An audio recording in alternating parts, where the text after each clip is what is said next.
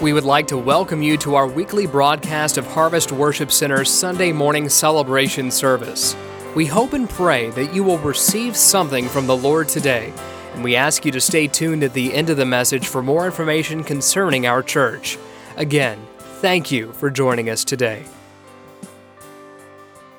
The sermon is called This is Church, and uh, we've got two more left in this series, and then we're going to kind of do a play off of that and go into This Is. And we're going to talk about different attributes of, of what God wants us to do. But uh, today we're going to be talking about This is Church, salt and light, what it means to be salt and light. Uh, we're going to talk about salt this week, light next week. And um, I want us to uh, kind of dive into Matthew, the fifth chapter, and kind of go through uh, verses 13 through 16.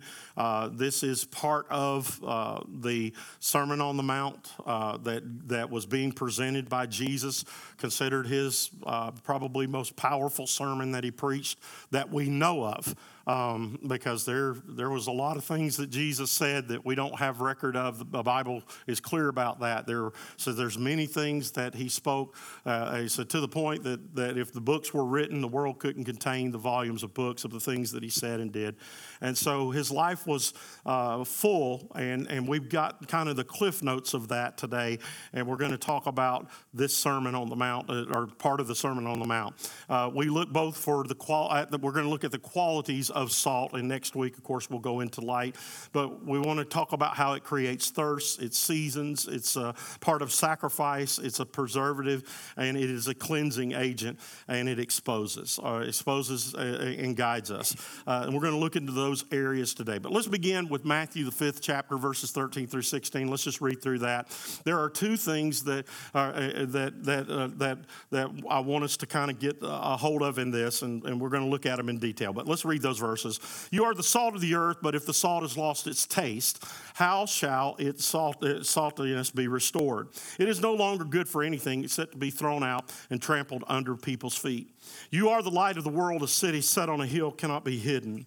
Nor do people light a lamp and put it under a basket, but on a stand, and it gives light to all in the house. In the, in the same way, let your light shine before others so that they may see your good works and give glory to your Father who is in heaven. Now, uh, there's two things that I want us to see uh, uh, about salt today and, or, and, and light, but particularly, like I said, we're going to focus on salt.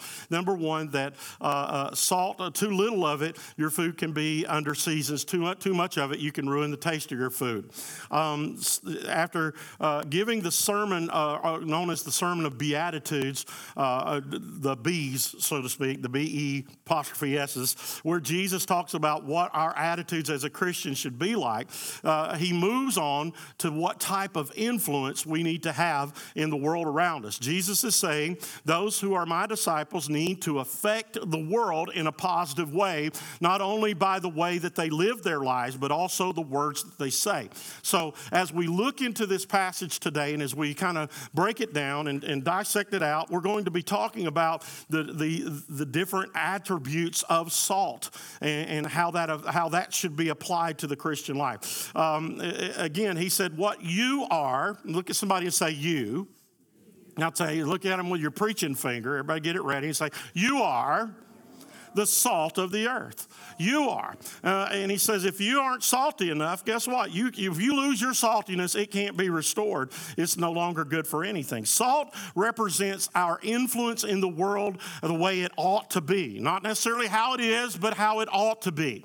In ancient times, salt was seen as a necessary part of life. Thus, great uh, value was placed upon salt. If you happen to have a salt mine, you were a very wealthy person in ancient times. Because of its seasoning and perspective qualities, salt was one of the most highly prized minerals of ancient of the ancient world. Salt was so important that it oftentimes it was used for money or a monetary uh, compensation. In fact, the English word for salary, anybody get a salary, you get a paycheck?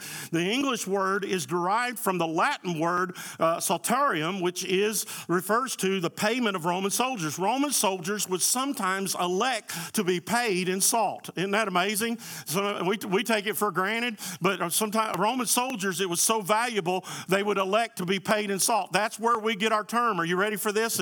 I like to look at stuff like this. I think it's cool. Um, you aren't worth your salt. That's where that came from. Uh, anybody, ever, anybody ever says that, you say, hey, I know where that came from. It came from ancient Rome. You aren't worth your salt. And that comes from the fact that you didn't do enough to, to, to, to earn your salt, your pay. And so, again, uh, it was of great value. It was of great worth. Today, we really don't think much about salt unless our doctor tells us we got too much of it. Amen. In other words, if we get high blood pressure or uh, uh, and we put too much on our steak or too much on our food, we, we, will be cautioned about it. Often we think of salt as a condiment that sits on the shelf or the dining room alone, uh, along with the pepper. In a bottle with holes in the top, in other words, we don't pay much attention to salt. How's the last time you sat down at the table? When did you pick up the salt shaker and say, wow, salt? Did y'all see the salt? Okay, anybody? I'm the only one that did that at Longhorn. I'm just kidding. I did not but we don't pay it much attention. But back in the days of Jesus, people thought a lot about salt, placing so much value on it that it was uh, a, it, it, would make a person wealthy if they happened to have plenty of it. It was it was it was depended upon greatly. So when Jesus likened his disciples to salt, this was not him saying you're worthless. You're something that just sits around on the table, worthless. He was saying you have great value and importance in this world. You are so important that you are like salt. But if you lose your saltiness, then you are worthless to the world around you. You're worthless to the cause uh, uh, uh, that I have for you. So don't lose your saltiness, is the, the, the point of the message. So everybody says, All right, dismiss, we can go home. No, we're not done yet. We're not done yet. Salt has several different attributes, and we're going to uh, we're going to talk about those, and we're going to apply them to our Christian experience today. In other words, if we're going to be church, we need to be what Jesus told us to be. And Jesus told us to be salt, and He told us to be light, and that means that we need to be doing some things. If we're if we're going to be like salt, then let's look at those attributes and apply them. If you have eaten anything that's really salty, then you know it creates what thirst. It makes you thirsty. If you get enough salt, you get thirsty. In other words, that's why the movie theater oversalts their popcorn so you will buy overpriced drinks. Amen. There's a little trade secret. I don't know if it is or not, but I, I, think they do that on purpose because they want you to buy more, more drinks. Guess what? If you get too much of it, it makes you thirsty. Whenever we come in and set uh, into a setting, whether it is business, social, or, or, or should it should be evident that when people see our lives, they see so much of Jesus, it creates a thirst not for us, but a thirst for Him. They should look and say, "I want what they." have. In other words, I believe that there has to be a fundamental change in the way that Christians are living their lives today. In other words, we have lived our lives too much thinking in this terms of what will I get out of it? It is not what you and I get out of the Christian experience, it's what we put into it. God is looking for you and I to be someone that is uh, so effective at our job or at our school or in our family that we create a thirst for Christ in someone's life, that they look at us and say, I want what's in you. You're going through the same stuff I went through. You're going through trials and difficulties, but there is something in you that makes me want what you have. Do you have a thirst for God in your life that creates a thirst for God in others? Amen. Like salt, Christians should promote a thirst for Christ. Our job as Christians is to make others thirsty for Jesus because Jesus is what? He is the living water that leads to everlasting life. The Samaritan woman at the well, Jesus said to her in John 14 or 4:14, "Whoever drinks of this water shall shall give uh, that I shall give him will never thirst, but the water that I shall give him will become in him a fountain fountain of water springing up into everlasting life. As salt creates thirst within the people around us, we should point them to the source that will quench their thirst. I want you to understand religion will not quench your thirst. Being, uh, uh, being, being holy in your own mind and doing what, what is morally right will not quench your thirst. The only thing that's going to quench your thirst is Jesus this morning. And I want you to understand this world is thirsty. They are thirsting for something greater, they are thirsting for something real. And some of them don't even know what it is. Some of them will look at you and say, I tried Jesus and it didn't work. I want you to know most of them tried religion, and religion will fail you. But Jesus does not want you to be religious this morning. He wants you to come into a relationship with Him so that you're drinking from the well of life and that your thirst is satisfied. And oh my goodness, by Jesus. Are you thirsty this morning? And are you creating a thirst in others? Number two, guess what? Salt is a seasoning. And you know that? Salt seasons things. Salt has always been used as one of the most important food seasonings there is. Even judge, judges on cooking shows judge dishes whether they have enough salt or not. Such a salt, small substance makes a whole lot of difference in the world around us. Even though salt is so small, yet hardly noticeable, it makes an, a difference and when it is applied to something. In other words, our lives should make a difference when we apply us to any situation. Our marriages should be more salty than any other marriages, and I don't mean that the way the world means it. Why are you being so salty? Man, this, y'all ruining words. Our marriages should be something that shows flavor to the world around us the flavor of Jesus. Our relationships, our jobs, where we're at, what we're doing should represent flavor in this world. In other words, one of the most awful things I've ever been around is a flavorless child of God. You ever been around a flavorless child of God? I have. They go around and they're so holy they're no good to nobody.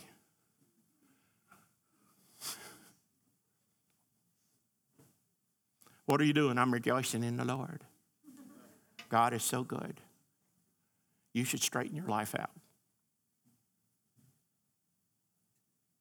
Sour, sad, detached people who are supposed to have the joy of the Lord overflowing in their hearts and in their lives. I want you to hear me this morning, church. God is ready for us to bring flavor to the world around us, and we cannot flavor this world around us if we do not have Jesus in our lives. Job 6 6 says this Can flavorless food be eaten without salt?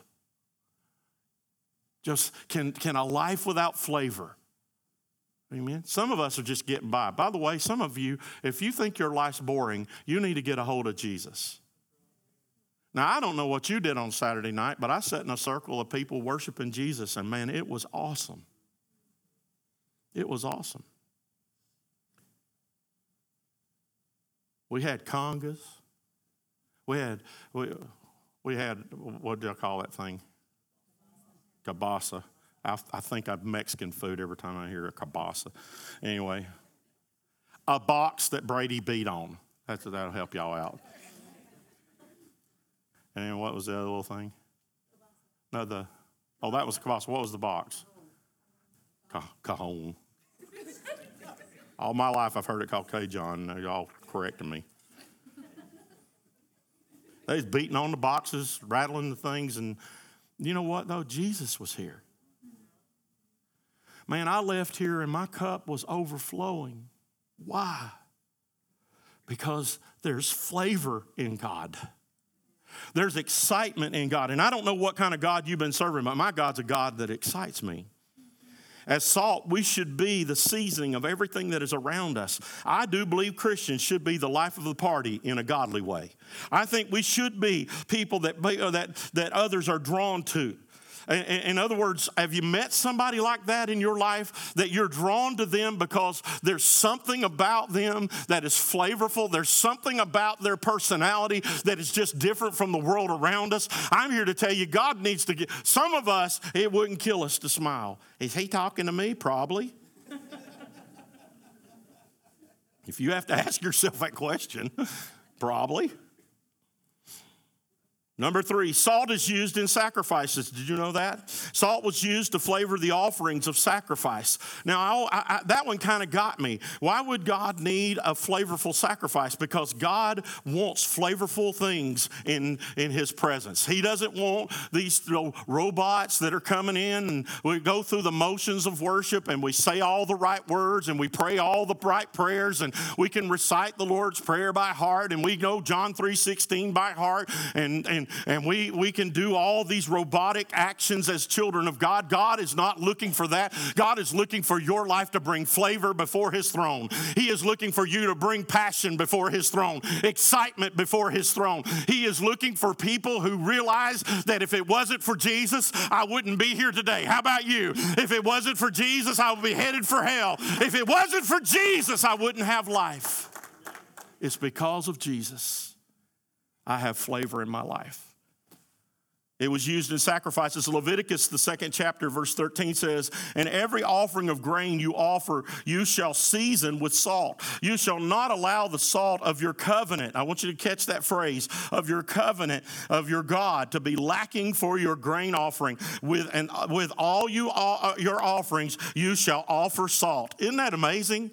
It's in the Old Testament. In order for our lives to be a living sacrifice to God, we must bring a seasoned life before the Lord. God does not want your dead, lifeless, robotic worship this morning. He wants you to worship Him in life and in passion and with flavor. Romans, the 12th chapter, verse 1 says that you and I are also a sacrifice. I beseech you, brethren, by the mercies of God, that you present your bodies a living sacrifice, holy, acceptable to God, which is your reasonable service. Notice in Leviticus, in Leviticus it says the salt of the covenant. A covenant is an agreement, a covenant is a promise. It's more actually a little deeper in the Hebrew language than uh, what we would say is a promise. It is something that if it is broken, you have committed a major sin. He's saying, Let your covenant with me be salty, let it have flavor in it. In other words, some of us, we got saved and we were full of the joy of the Lord, we were full of the power of the Holy Spirit, but over time, we became more and more religious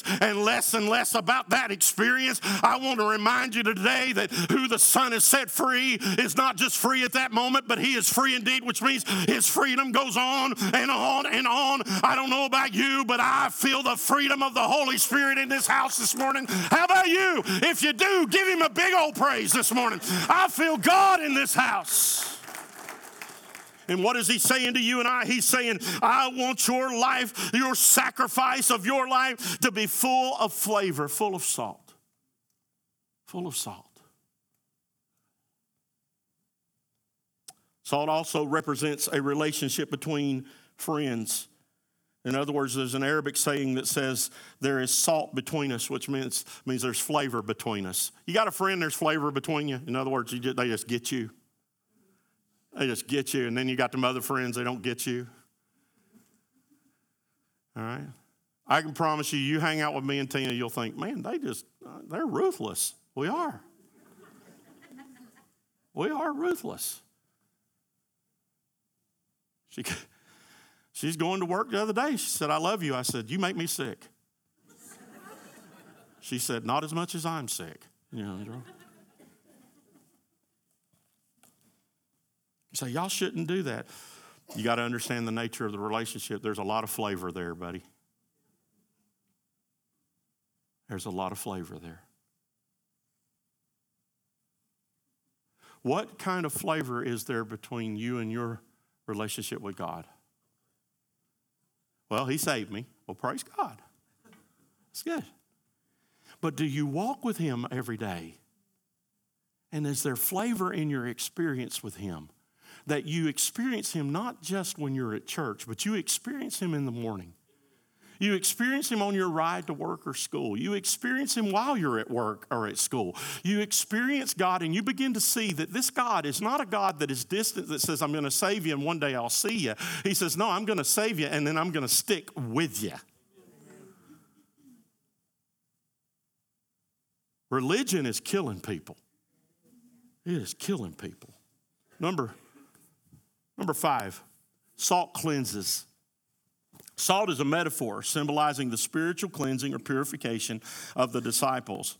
In other words, the purification is the dominant trait of the disciples of Christ. Jesus emphasizes the need for this spiritual purification because, uh, because he was concerned for the world that he wanted to reach. In other words, he's saying, Look, if you are going to affect this world around us, your saltiness should be purifying you. Do you realize that in ancient times, salt was carried on the battlefield and it was poured into wounds? You say, Oh man, that had to hurt, but it was a purifying agent. It would help cleanse the bacteria area of that wound. And so they would pour pure, salt into the wounds uh, uh, if someone was wounded on the battlefield. Why? Because they didn't have what we have today. And, and so a lot of times it was a life saving agent. I want you to understand we live in a very wounded world, and the church has done enough damage wounding people. Come on. It is time for the church to carry salt into this world and say, let us help heal the wounds of a hurting world through the power of Jesus and through the saltiness of our Savior In other words, there's some things that need to be mended in this room. There are wounds in this room, and Jesus is here to bring healing to you today. Amen.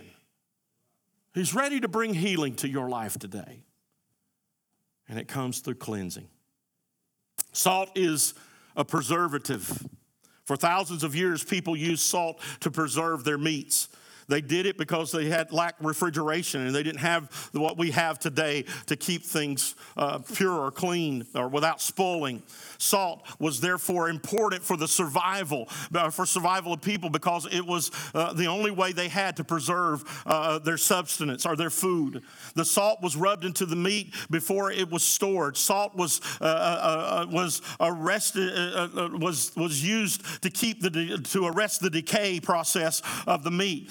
In the same way, Jesus is wanting to do that in us to hinder the work of the decay that Satan is unleashing on a world today. Jesus went on to say that if the salt was to lose its flavor or its saltiness, it wouldn't be good for anything. Now, technically speaking of salt, salt cannot lose its saltiness. Sodium chloride or salt is a stable compound. Amen, Ashley Sanford. But, but because she's science teacher, for those y'all didn't know, but because but back then Israel's salt salt was collected from around the Dead Sea. I want you to think about that, where the crystals were contaminated with other minerals. And while it may look like salt, it wasn't. It would, it would be thrown out because it would have no value. In much the same way, we can lose our saltiness, our influence in this world when we mix ourselves with the world. In fact, people can't tell the difference a lot of times. Psalms 12, verses 6 and 7 says, The word of the Lord's, the, the word of the words of the Lord are pure words,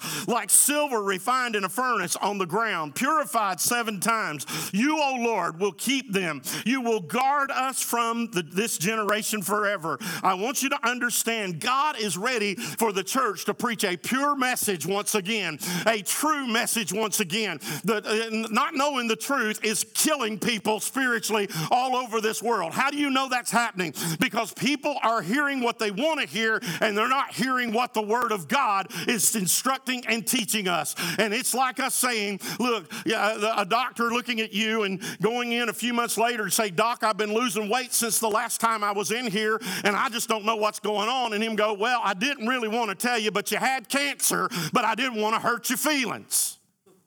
I didn't want the truth to affect you and be negative in your life. So I withheld the truth to make you feel better for a little while longer. But now it's too late. I want you to understand that is a description of what's going to happen in the book of Revelation. That there are going to be a lot of people that turn and say, Why didn't you tell me the truth?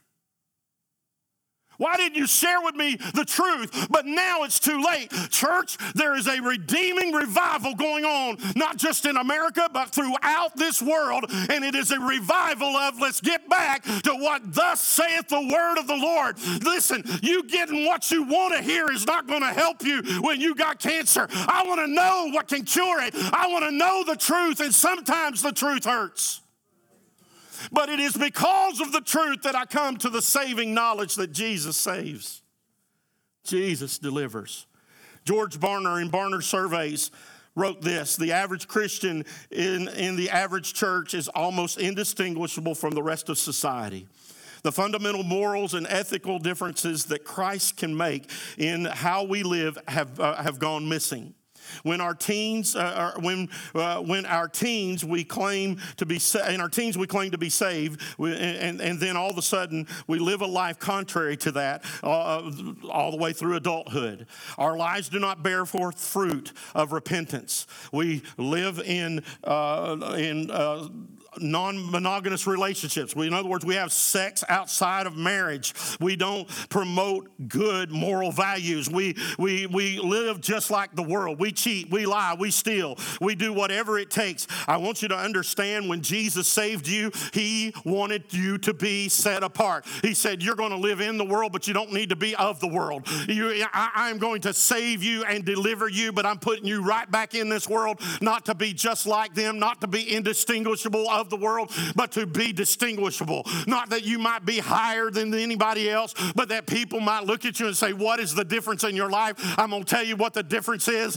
Jesus is the difference. Jesus is the one that saved me. Jesus is the one that delivered me. Jesus is the one that set me free. Jesus is the one that set me apart. And without him, I am nothing. Without him, I fall apart. He is my A to Z, or in the Greek, he is my Alpha to Omega. He is the beginning and the end. He is my first first, He'll be my last. He's the thing I think of when I wake up, He's what I think of when I go to sleep. He's all in between. Jesus is everything in my life, and without Him, I would unravel. Aren't you thankful for the saving, redeeming, sustaining, persevering power of Jesus in your life?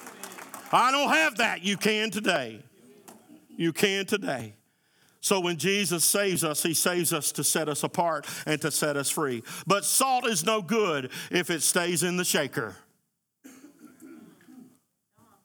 Salt is no good if it stays in the shaker. Too many Christians keeping the salt in the shaker.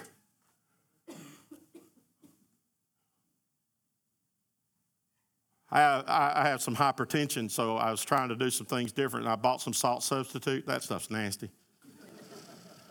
You want to go to hell, you can use it. So I felt that of the devil, nasty stuff. Mm.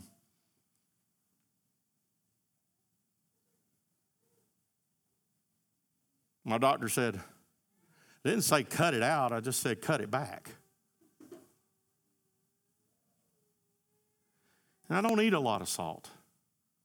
But then I got to thinking about this message and I thought, how many times do I don't resalt my food? Now, some of you may. I don't resalt my food. Mason Jenkins resalts his food. Just go out to lunch with him and he will salt your chips before you eat them. I know when I'm sitting next to Mason because I grab a chip and I'm like, oh my God,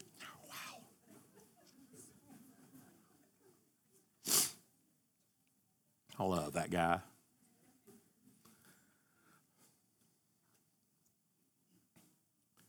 But if the salt stays in the shaker, how's this world going to see revival? And will it get criticized when it's let out of the shaker? Just ask some of the people that are experiencing revival in our country right now. They're being criticized, they're being, you know, ostracized. True revival will bring a critical eye. It will. And I want you to understand the sad truth is when it comes from the church is where it bothers me. Is everything perfect about it? No. Is there some things that need to be corrected? Probably. But how many of you would say, I'm ready for the salt to come out of the shaker. The church is not a warehouse of salt. It is supposed to be dispensed. It's supposed to be shaken out. It's supposed to be shaken out of you and out of me to make contact with others for Christ.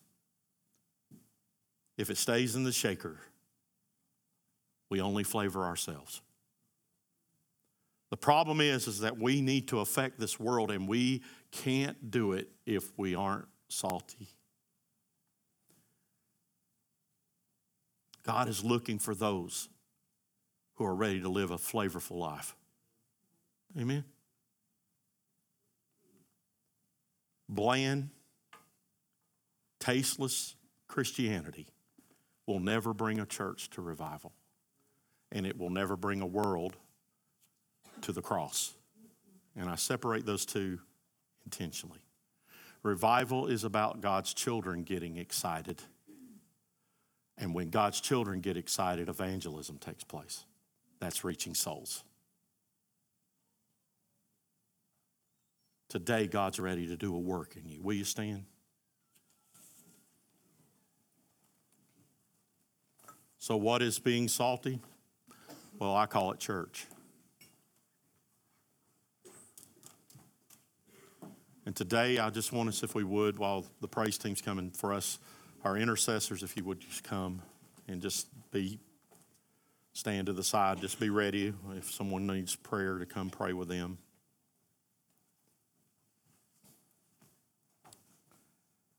But this morning, if you're in this place and you need a touch from God. Your life needs some flavor. Because you've, you know, the thing is, I, I want to go back to salt substitute. We, we're using the wrong things to try to get flavor in our life. We're substituting to try to bring flavor. And it doesn't measure up. And this morning, God's ready to fill your life with flavor that when you walk out of here, the Holy Spirit, man, when you go eat your lunch, whether wherever it's at, if you eating just with your family at the house and having you a sandwich, when you reach for the salt shaker or you look and you see that salt shaker, I want you to think about this message. And you may not even use any salt at lunch, but if you're at a restaurant, is the server seeing Jesus in your life or are they seeing an impatient, upset person. By the way, they know you've been to church. When you are sitting across the table with your family and you're being short with everybody because things aren't going your way, what kind of flavor are they receiving in their lives? As everybody bows their heads all over this building, those that are watching at home, if you need some flavor in your life. Come on. And I'm talking to somebody in this room. You just getting by, you just going through the motions, and you are sick of it. You have tried other things and it's failed you. As a matter of fact, it's become more destructive. I found out something about salt substitutes. They're more damaging than the real thing.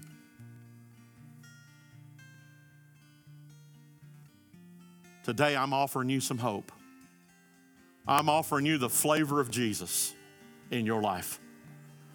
And I'm going to put it like I put it for several months now. You've tried everything else. Why not just give it a try?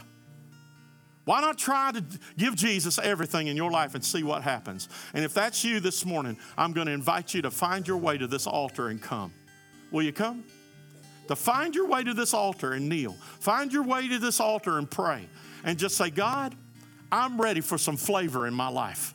I'm ready, God, for my life to affect others, Lord, for you. Jesus, I need you more than I need anything else. If that's you, I want you to find your way right now. I know God's spoken to somebody in this room and you need to respond. Some of you, you're just getting by. You're just getting by.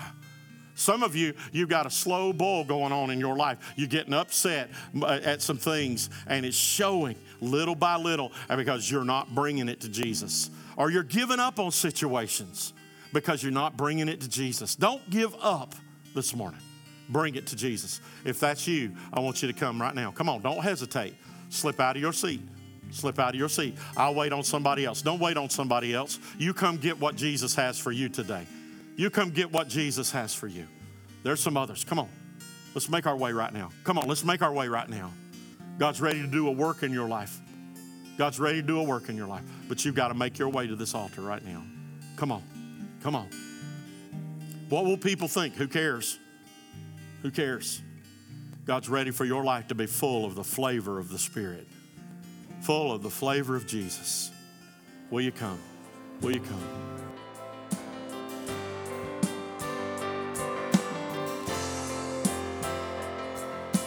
We would like to thank you for joining us for our weekly podcast. We pray that you receive something from the Lord today. Please share your prayer requests and testimonies with us by emailing us at trionhwc at gmail.com. If you would like more information concerning Harvest Worship Center, you can visit our website at trionhwc.com. We would love for you to visit us in person sometime. Our services are held at 9 a.m. and 11 a.m. every Sunday. Children's worship is during our 11 a.m. service. If you would like to give to the ministries of Harvest Worship Center, you can also do this by clicking the Giving tab online. Once again, we would like to thank you for joining us today, and we pray you have a blessed week.